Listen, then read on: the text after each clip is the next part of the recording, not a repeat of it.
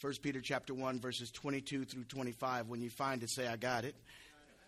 Amen. Amen. If you need a minute, say just a minute. All right. Praise God. Praise God. We in we in Peter for for a while. So when you come in, the little bookmark, just put it on First Peter. You can hook you up like that. Amen. Amen. Amen. Praise the Lord. All right. Uh, First Peter chapter one, verses twenty-two through twenty-five. The word says to us, having purified your souls by your obedience to the truth for a sincere brotherly love. Love one another earnestly from a pure heart. Since you have been born again, not of perishable seed, but of imperishable, through the living and abiding word of God. For all flesh is like grass, and all its glory like the flower of grass. The grass withers and the flower falls. But the word of the Lord remains forever. And this is the word, the good news that was preached to you. Amen. Amen. You may be seated in the presence of the Lord. We're continuing our series entitled Exiles Studies in First Peter. And today, want to talk to you for a few moments about this thought experiencing transformational love. Experiencing transformational love. Now, on this past Friday, I had the opportunity to sit as a member of a talk show panel on WLTH radio here in the city of Gary. The topic of this hour long conversation focused upon religion and black history, with the operative question being where do we go from here? And on the panel was a pastor of a church in Gary, uh, as well as another gentleman who practices what might easily be termed as African folk religion. It was my assumption that while there were two professed Christians on the panel, we both would agree on the basic truth that the gospel was the transformational agent and message needed to raise the consciousness of this community and thereby add hope to the lives of those trapped by the despair of crisis living or bound by past errors which intrude upon any dream for better circumstances in this life. My brothers and sisters, my heart aches as I report to you that I was wrong about the agreement between two Christian leaders. While I tried to consistently emphasize that the gospel of Jesus Christ is that which people need to begin the necessary transformation required to live a fruitful and productive life. This was not the message coming from my other brother in Christ. While I expected that the gentleman representing African folk religion would not focus his comments on Christ, I was surprised and somewhat dismayed that my fellow pastor spent more time talking about the victimization of black and brown people than he did about the gospel. In fact, he barely mentioned the gospel, let alone its power to transform us into the image of Jesus Christ. In this encounter,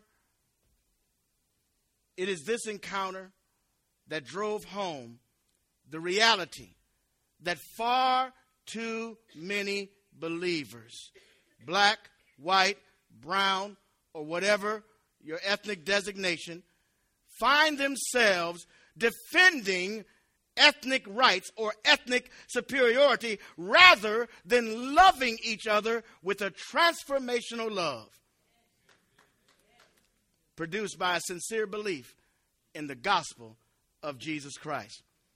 In fact, too many believers shamefully criticize political leaders not simply for their policies, but through personal attacks on their families or physical attributes. I do not believe that we please God when we do such a thing. It is my contention today that we as believers talk a good game of love. Oh, I know it wasn't going to be no amens right there. But when it's time to play, we sink back into our flesh and fail to live the love we say we have for others. Perhaps no other major faith designation talks about love more than Christians. When you ask us what what, what how God's view is to the world. We're quick to quote John 3:16, for God so loved the world. We are quick to talk about loving one another. But the question becomes, do we really practice that which we talk about?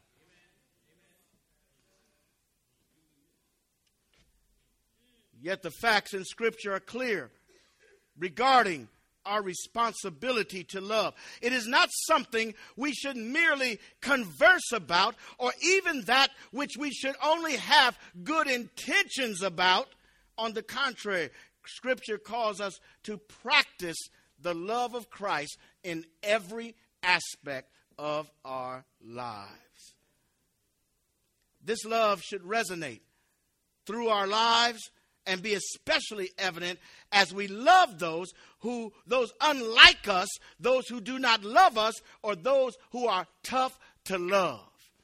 One of the joys and beauty of this campus, of this church, is that we get the firsthand opportunity to love people just for being people.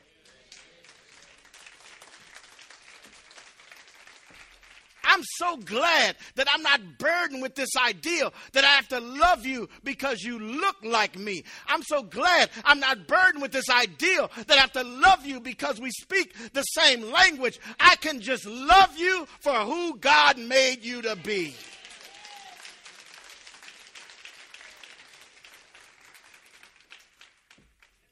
We are blessed to have that opportunity.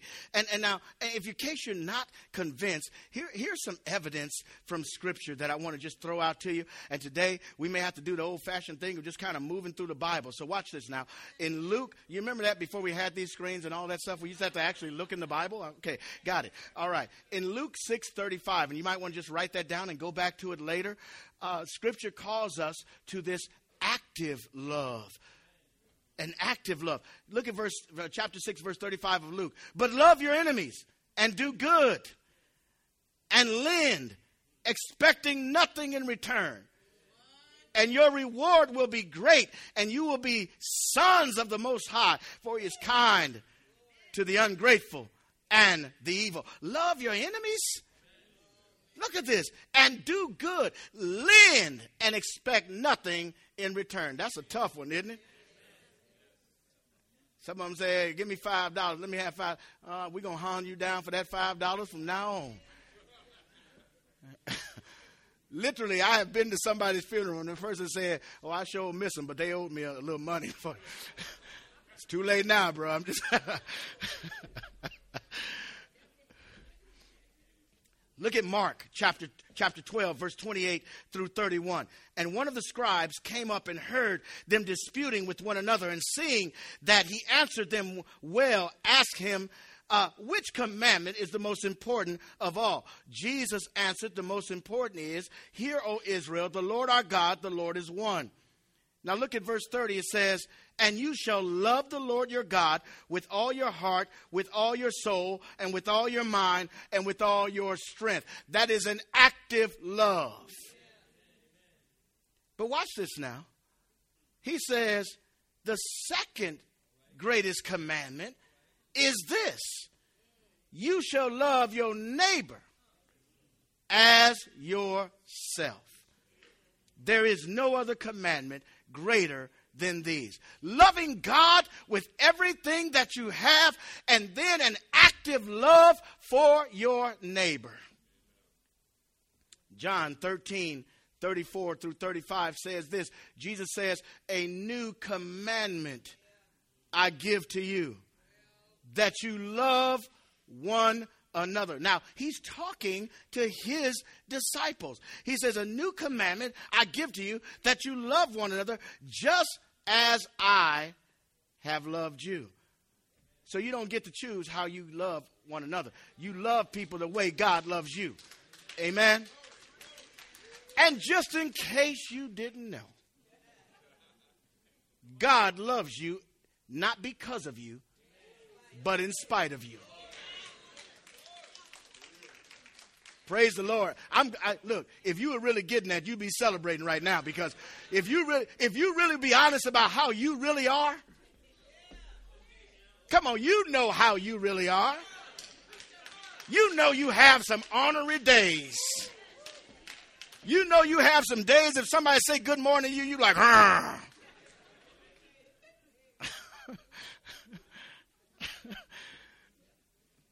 touch somebody and say, Don't be Oscar the Grouch. Don't be Oscar the Grouch. but he says, Love one another just as I love you. He says, You also are to love one another. Now look at verse 35. By this, the way in which you love one another. By this, all people will know that you are my disciples if you have love for one another. Love is transformational. Now, regarding the transformational power of love, Dr. Martin Luther King Jr. once said, Love is the only force capable of transforming an enemy into a friend. See, some of us have settled on the fact that we're just going to have enemies. Well, they're just never going to like me. No matter what I do, have you tried loving them? I'm not talking about that, you know, far away. I don't have to deal with your kind of love, you know, the kind of love we do when we testify in church on Sunday. I loves everybody. God knows I do. I'm talking about an active love toward those who consider you an enemy. When was the last time you showed up at your enemy's house and said, Let me give you a, a $50 gas card because I love you? Boy, you can hear a mouse walk on cotton in here right now. Just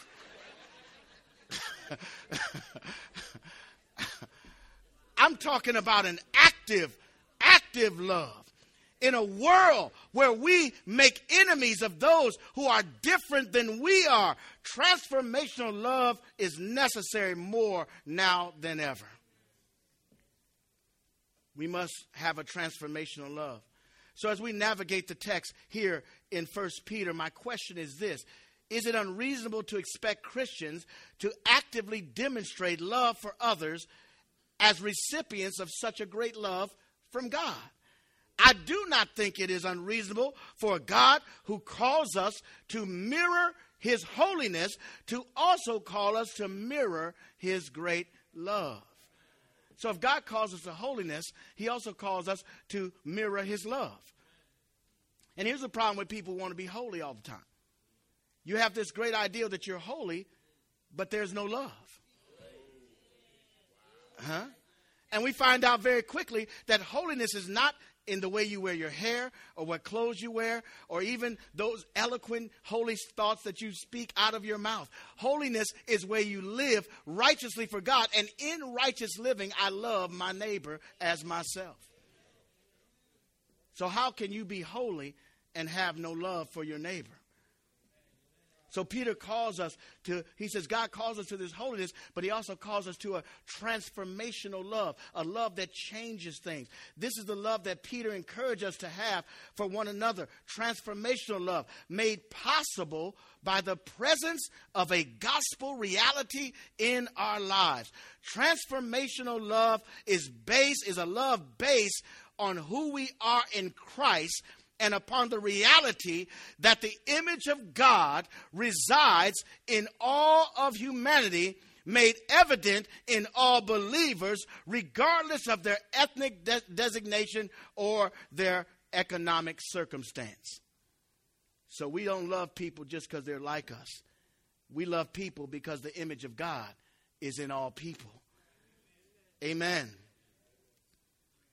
I, I just I just gave you a, a methodology there on how to love sinners.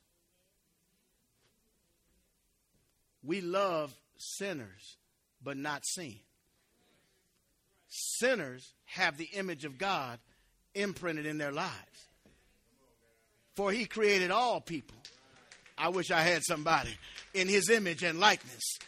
So, for those of you having trouble loving the homosexual, for those of you who have trouble loving the person that you know had an abortion, for those of you having trouble loving the person that you know that's been to prison, I'm telling you that you love the image of God in every human being.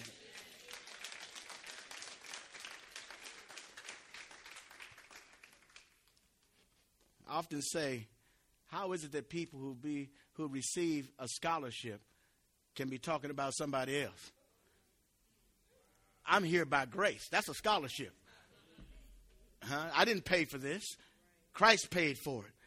And so, and so believers are called to be the great proving ground of the gospel by our love for and toward one another. We prove that the gospel is for all people. One of the things that the church must understand is that as we love one another, we prove that the gospel is for everybody. People don't want to come to a church where folks don't love one another. So, to understand this love, to which God calls us all believers, Peter gives us four elements to consider. Peter gives us the when, the who, the how, and the why of transformational love. So we're going to go through this, go through this, these four elements here. The first element is when did believers receive this love? Look at verse 22. It says, having purified your souls by the obedience to the truth. Having purified your souls by the obedience to the truth. Scripture teaches that those who are unbelievers have no ability to, genu- to generate genuine and transformational love. So, so before you became a part of the body of Christ, you didn't have this ability to generate or to exude or to practice this transformational love. How do we know this? 1 John 3 and 10 says, By this it is evident who are the children of God and who are the children of the devil. Whoever does not practice righteousness is not of God, nor is the one who does not love his brother. So you didn't have that ability before you became a believer. Now, so that, that lets us, uh, leads us to this point. It was at salvation that believers received the capacity to practice transformational love. Romans 5 and 5 says this, and hope does not put us to shame because God's love has been poured into our hearts through the Holy Spirit who has been given to us. God's love has been poured. That is a past tense action. God poured his love into your hearts the moment you believe the gospel. The moment you be, believe the gospel of Jesus, his love was poured into your heart. Now, that leads us to this.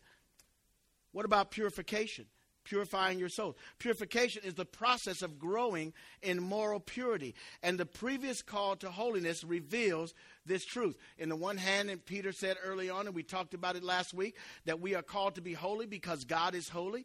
And so that holiness, that part of sanctification or purification, is that process that is a call to moral purity. In the Greek grammar, the word having purified is what we call a perfect participle and can signify past action with continuing results. Now, however, we cannot be certain that that that is what Peter means here because in other places Peter uses the perfect participle to allude to sanctification. Now, I'm not going to read these texts, but in 1 Peter 4 1 through 2, the same perfect participle is used. In 2 Peter 1 and 12, the same perfect, perfect participle is used. So, believers are not active agents in our salvation. In other words, we didn't do anything to, to actually earn or garner or gain God's favor in salvation. We're not active agents there. That salvation is a complete work of God. But we are active in the progressive work of sanctification, that is, becoming more like Christ. So Peter says this having purified yourselves. Now, what does that mean? All of that, all of that means this. Boils down to this one thing. Are you deciding every day that you want to live like Jesus Christ? That's what, that's what sanctification is all about. Are you deciding every day of your life when you wake up, I want to be more like Christ today than I was yesterday? Once again, silence. but it's good. It's good. We're getting there. Are, and, and you've got to make that's what that's what it means to take an active part in your sanctification. See, too many of us rely and we lean back on this idea. Well, you got to forgive me because God is still working on me. How many times you heard that? I just cussed you out. God's not through with me yet. That's an excuse for bad behavior. How about how about you start working on you? How about you pick that Bible up off the end table, dust it off, and actually read it?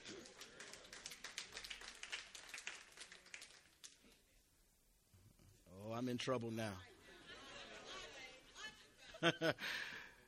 so having purified yourself look at what look at what james says he says in, in james chapter 4 verses 7 through 10 it says submit yourselves therefore to god now it goes on to say resist the devil, but submit yourselves to God. That's an active role that you do. You decide to submit to God. We want God to come down here and force us to live righteous. And you know what God says? I'm not going to force you to live righteously, but I'm going to let you see what the full effects are when you don't there are some consequences that come your way when you make a choice to live unrighteously. And God says, I'm not going to hold back those consequences because they ought to teach you how to choose righteousness. Oh, it's two or three folks in here that get that. All right. James says in verse 8, draw near to God, and he will draw near to you. Cleanse your hands, you sinners, and purify your hearts, you double minded. These are all active things. Be wretched and mourn and weep. Let your laughter be turned into mourning and your joy to gloom. And look at verse 10, it says, Humble yourselves before the Lord, and he will exalt you. Now, as a result of our call to holy living within the context of the gospel, we experience and receive transformational, and supernatural love. Okay, so we get it as soon as we as we become believers. Now, who are the recipients of our love? Peter goes on to say in this text, he says, for a sincere brotherly love. Watch this now. Let us make no mistake. Our Lord Jesus taught that his followers should love their enemies. I, I, I, spoke about that earlier. You have in Matthew 5, 43 through 45, he says, You have heard that it was said, You shall love your neighbor and hate your enemy. But I say to you, love your enemy and pray for those who persecute you, so that you may be sons of your Father who is in heaven.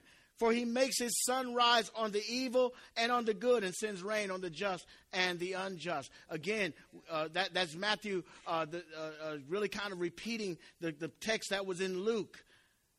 That, the God, that God calls us, Jesus calls us to love our enemies. Yet Peter has another view in mind here. He is talking about targeting your sincere brotherly love toward the church or toward fellow believers. Now, why does Peter call the exiles to target fellow believers with a sincere brotherly love? Here are the reasons. First of all, Peter must, or believers must set the defining standard for love in the world. It is up to us to set the standard for what real love is. Amen. We are the ones that are called to give the visual expression of what real love is. Look at what, again, John 13 35. By this, all people will know that you are my disciples. If you have love for one another if you have love for one another. So we're called to set that defining standard. Now, here's the other reason that, that, that we must target uh, uh, believers with our love. Believers must visibly demonstrate the transformational power of God's love by loving one another. Now, this means our love for each other can draw people toward salvation.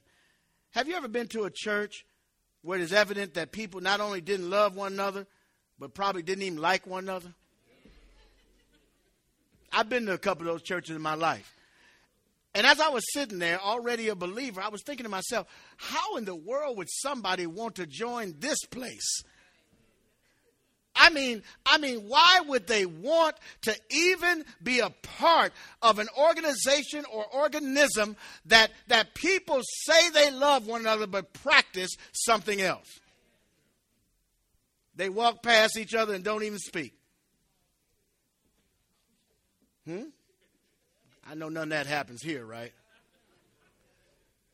Not even a good morning, how you doing, whatever, good to see you. Who wants to be a part of that place? You coming with burdens from life and crisis living, and you think, finally, I made it into a place where I can be loved for who I am and who I want to be, and you don't even get a good morning. Something is wrong with that picture. And so we, we, by our love for one another, the way we interact, the way we show this love for one another, we actually draw people to Christ. Because Abel can say that the source of his loving me, while it's in his heart now, the source was his love for Jesus and Christ's love for him. And if Christ loves him, then he's going to love his fellow brother in Christ. Now, some of y'all have some family members you don't like.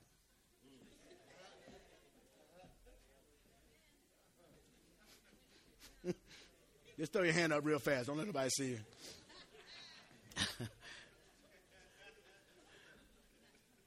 I'm telling you that in God's family, there are going to be people that are tougher to love than others. But I'm telling you, love them anyhow. Love them anyhow. Love them in spite of themselves. Love them anyhow. Look at what Paul says. Paul says this in 1 Corinthians chapter 10. He says in verse 31, he says, So whether you eat or drink or whatever you do, do all to the glory of God. He says, he says, give no offense to Jews or to Greeks or to the church of God. Don't do anything offensive to people who are like you, people who are not like you, or to anybody in the church. He says, Why? He says, Just as I try to please everyone in everything I do, not seeking my own advantage, but that of many. Now, this is an important phrase right here that they may be saved. You see, the goal of that kind of love is so that people's lives will be transformed and come to know Jesus Christ. And, and when unbelievers walk in here, if they never report on anything else, they ought to report that Bethel Gary is a place where folks love one another.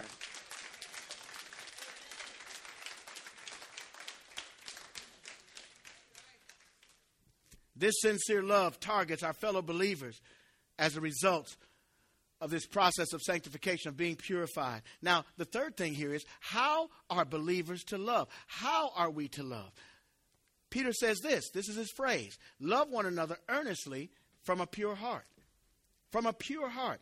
The verb for love in this phrase becomes stronger than the previous verb for love. The previous verb for love was phileo, where we get the word Philadelphia, brotherly love. This verb right here for love, this word is agape which is a stronger sense of love. It is an unconditional love. It is a love that is sacrificial in its nature, by its very nature. So, so Peter seeks to reveal the manner by which believers are to love one another. We are called to an agape, unconditional, self sacrificing love for one another. It is here that I believe the American church has missed a great opportunity for the gospel. It is because we've been selective with our love that our neighborhoods, cities, states, and nation unravel right before our, our, our eyes. Because we've been selective. We've been choosing who we want to love. We've been loving people that we think deserve to be loved. We've been loving people the way we want to love them instead of the way in which Christ loves us. And, and we've missed a great opportunity for the gospel. If the church would only stop trying to justify why we must remain economically, ethnically, and socially separate and get down to the business of showing the world that we are truly transformed by the gospel, then our land will be transformed. Watch this.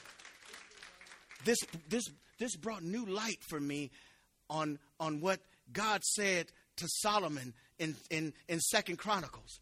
You know the verse we quote all the time, Second Chronicles 14. But I want you to look at Second Chronicles 13, uh, 7, 13, and 14. He says, God is, God is saying this to Solomon. Now he's saying, when I shut up the heavens, look at that. When I, God says, I'm, I'm going to do this. I shut up the heavens so that there is no rain, or command the locust to devour the land. God says, I'm doing this. Watch this. Or send pestilence among my people. We don't think of God as doing those kind of things. God says, Don't give the weatherman the blues. I made it so it wouldn't rain. God says the 17 year locusts go at my command, not every 17 years, but whenever I say so. Watch this now. Watch this now. He says, If my people who are called by my name humble themselves and pray and seek my face and turn from their wicked ways, then will I hear from heaven. And I will forgive their sin and heal their land.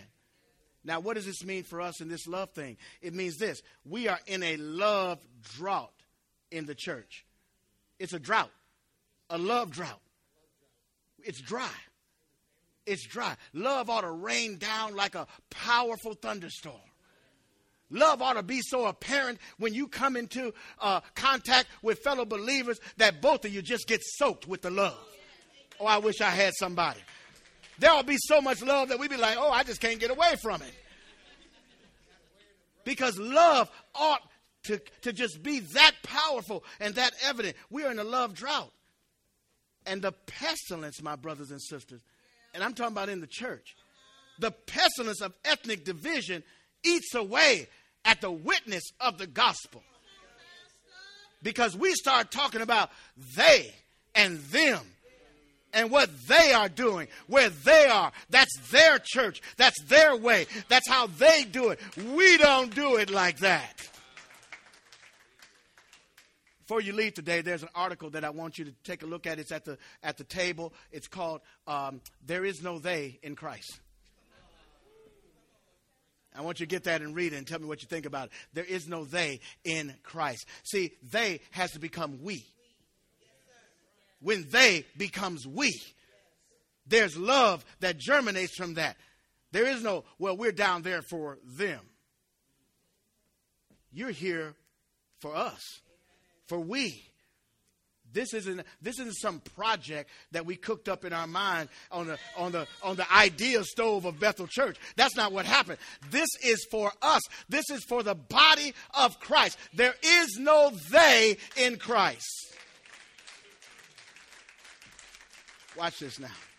This type of love must come from within and not from outward motivation. The indwelling of the Holy Spirit produces this love in the believer. And Peter alludes to this fruit of God's presence.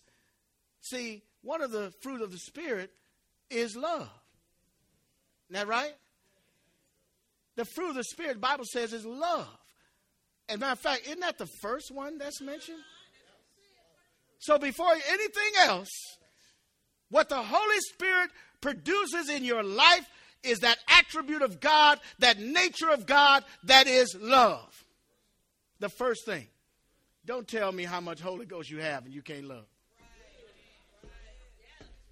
Don't try to impress me with bouncing all around this sanctuary, lifting up your hands. You can run like a track meet and you don't have love. Don't tell me what kind of tongues you speak in and you don't have love. Don't tell me how holy you are and you have no love. God reproduces himself in believers. The fruit of the Spirit, what is produced by his presence, is not your gift, but it's his nature. Did you get that? Look, I, I, didn't really stay here this long, but let me tell you, let me tell you this thing. The gift of administration is not a fruit of the Spirit. You don't see that on that list. You don't see the gift of wisdom on that list.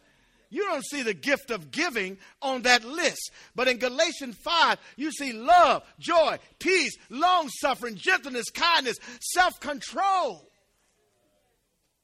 Well, why don't we see gifts?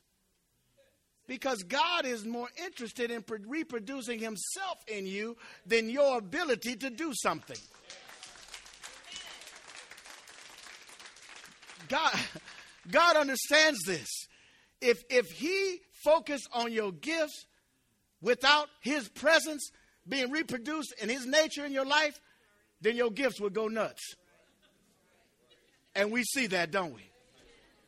All these so called gifted people that don't love Jesus, that can't love their brother, that look at somebody different and, and say, oh, you know, you're different, you go over there. Wouldn't you be more comfortable at that church down the street? God is not interested in reproducing. See, gifts, gifts wouldn't mean anything without his presence and his nature. It is His nature and His presence and the reproduction of His presence that makes it possible for the correct operation of your gifts. That's why Paul says this. He says, I keep myself under subjection so that when I preach to others, I won't be disqualified. My gift can't be more important than His presence and His nature in my life. I didn't intend on staying there that long. I'm, I got two minutes to finish this. Watch this now. So the last thing is the why. We've looked at the when, we looked at the how, we looked at the who. Why? Why should believers love? And look at verse 23. He says, Since you have been born again, not of perishable seed, but imperishable, through the living and abiding word of God. Just as the motivation for pursuing holiness is in and of itself the awesome grace of God. The pursuit of love for our fellow believers is not without motivation. Our motivation for love, or why we do it, is because of these reasons. At least these reasons. Number one, in this text, we have been born again. Everybody say, born again. Don't you let anybody make you feel bad about being born again. You know, folks will say to us, You're not one of those born again Christians, are you? Is there any other kind? I'm just saying. You know, they treat Christianity like you buying detergent. You know, you get all Tide, OxiClean, all that stuff, gain, all that. No, it's not like that. Uh, the only way you can be a Christian is to be born again. So be thankful.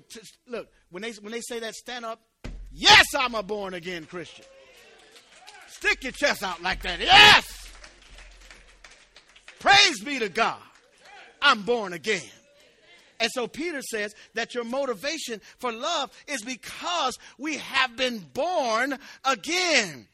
And it was and that born again is a past transformation that is producing permanent and present results because you've been born again, that born again continues to produce results in your life. And one of those results is this desire to love the brothers in Christ, to love them. And so we, we've been born again.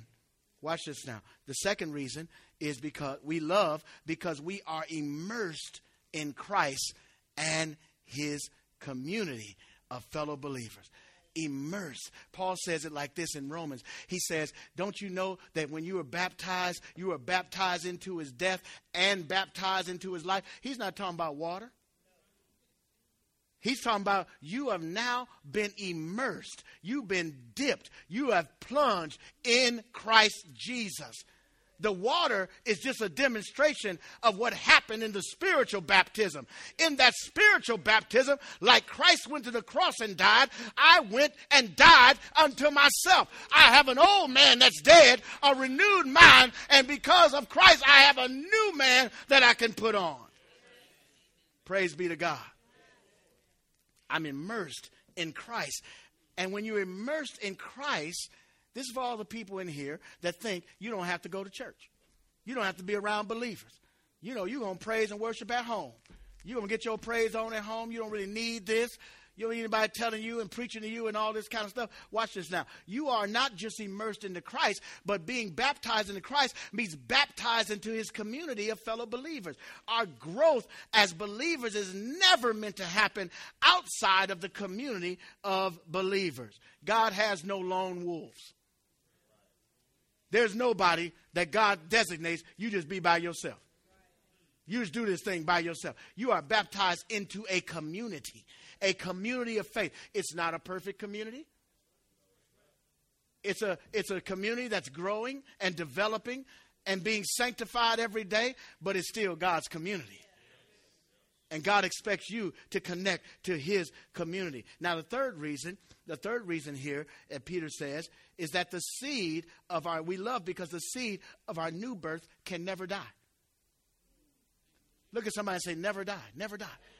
It can never die. The seed of our new birth can never die. Human reproduction, and I learned this in biology class, ultimately results in death. The best DNA that produces a child will still produce a child that will ultimately die. The best stock, athletic, pro ball players, pro track stars get together, make a baby. You think, wow, that baby's got it made. That baby will ultimately die. Human reproduction produces death ultimately. But being born again in Christ is the product of what Peter calls an imperishable seed. It means we will never die. Watch this.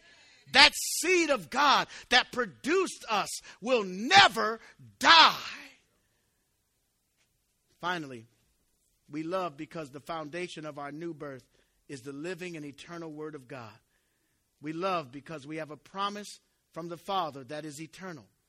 The promises and words of men, as we look at this passage down through verse 24 and 25, are like grass Human beings are like grass. Now, you just think of the imagery there for a minute. Those those of you who mow your own grass. You know, you mow that grass and then, and you do it all summer, and then comes fall, the grass begins to turn brown, and it's not the same as it was. It withers. It goes. It, it, it dies in a very real sense. It doesn't have the same elements of green and life that it had before. And that's how the words of men are. And for you out here today and you're trusting the words of men, let me tell you, the words of men will pass away. But Peter reminds us that it is the promise of God that remains forever. The Bible says that He's given us His Holy Spirit, which is the earnest of our inheritance, which lets us know I made a down payment on you. Somebody ought to get excited about that right now. I, made a down payment on you. I, I, I, went and I put something down to let you know that one of these days I'm coming back to get what I put my money on. I'm coming back to get what I laid my life down for. I am going to get you. We have the promise of God. We love one another, brothers and sisters, because we have a word we can trust. It does not rely upon the actions of those whom we love but it relies on the enduring gospel word of God. The good news was preached to us, and that good news reminds us of who we are in Christ Jesus. Come on, let's give the Lord some praise today. Amen. As our worship team comes, as our worship team comes, I'm led today